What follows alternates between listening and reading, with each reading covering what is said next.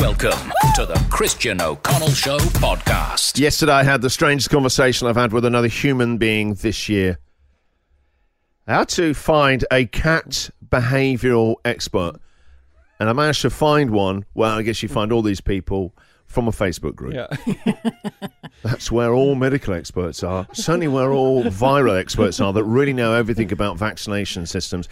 You know, I mean, the, the federal government really do need to sack all the scientists, hire people from Facebook who know a lot about everything. But anyway, I joined a Facebook group over the weekend that was feline bad behaviour. There's actually a group for it where you can support each other. Okay. And what's Larry getting up to that he needs disciplining? Now, I'm going to, uh, because I know obviously early in the morning you might be eating right now, I'm going to replace the word poo with parcel.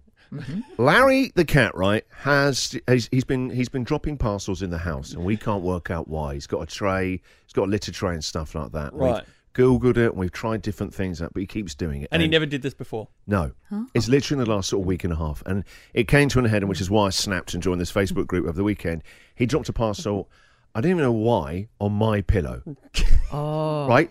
He's got to look through the whole house. He's been doing it under tables in corners. Why suddenly, on a Saturday, find that? And why my side of the bed? At first, I actually thought it was one of the kids. Yeah. Look, we're all struggling at the moment. Yeah, I've told you about this before. Not again. You can't be doing that on your dad's pillow. I've got rights, kids. I've got rights. But it does seem like a direct message from yes. a cat to you. Yeah. So I had to speak to this cat behavioural expert. And also there'd been another attack by Larry on Tuesday. He did it under my turntable. Okay. Oh, right. No. It's now personal, isn't it, right? Why, why Why anything that belongs with my pillow and now even more intimate is my turntable? He knows. Those are the things I love most in the world. Dozing when I can get some sleep and listening to vinyl. He's attacking me. Anyway, I had to speak to this cat behavioural expert yesterday. Mm-hmm. And I don't know if you've ever spoken to one of these animal behavioural... Within like two or three minutes, I was talking about what's going on, how old he is, and we've got two dogs as well.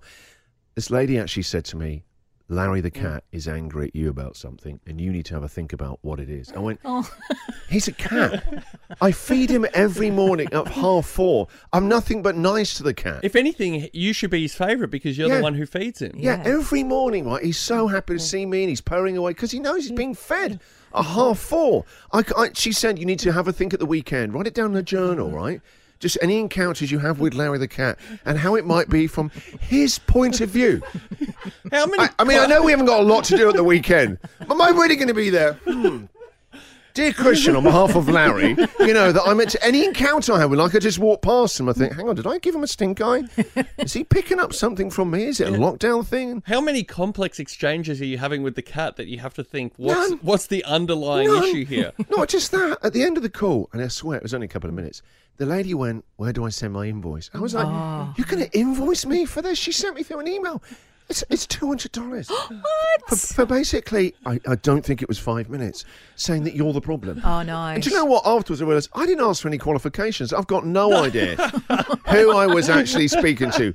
What an easy way to rip off. And cat owners, they're a little bit out there, aren't they? They, they love those strange animals. But what an easy way to scat. You've seen a couple of those a day. You're in clover. The Christian O'Connell Show podcast.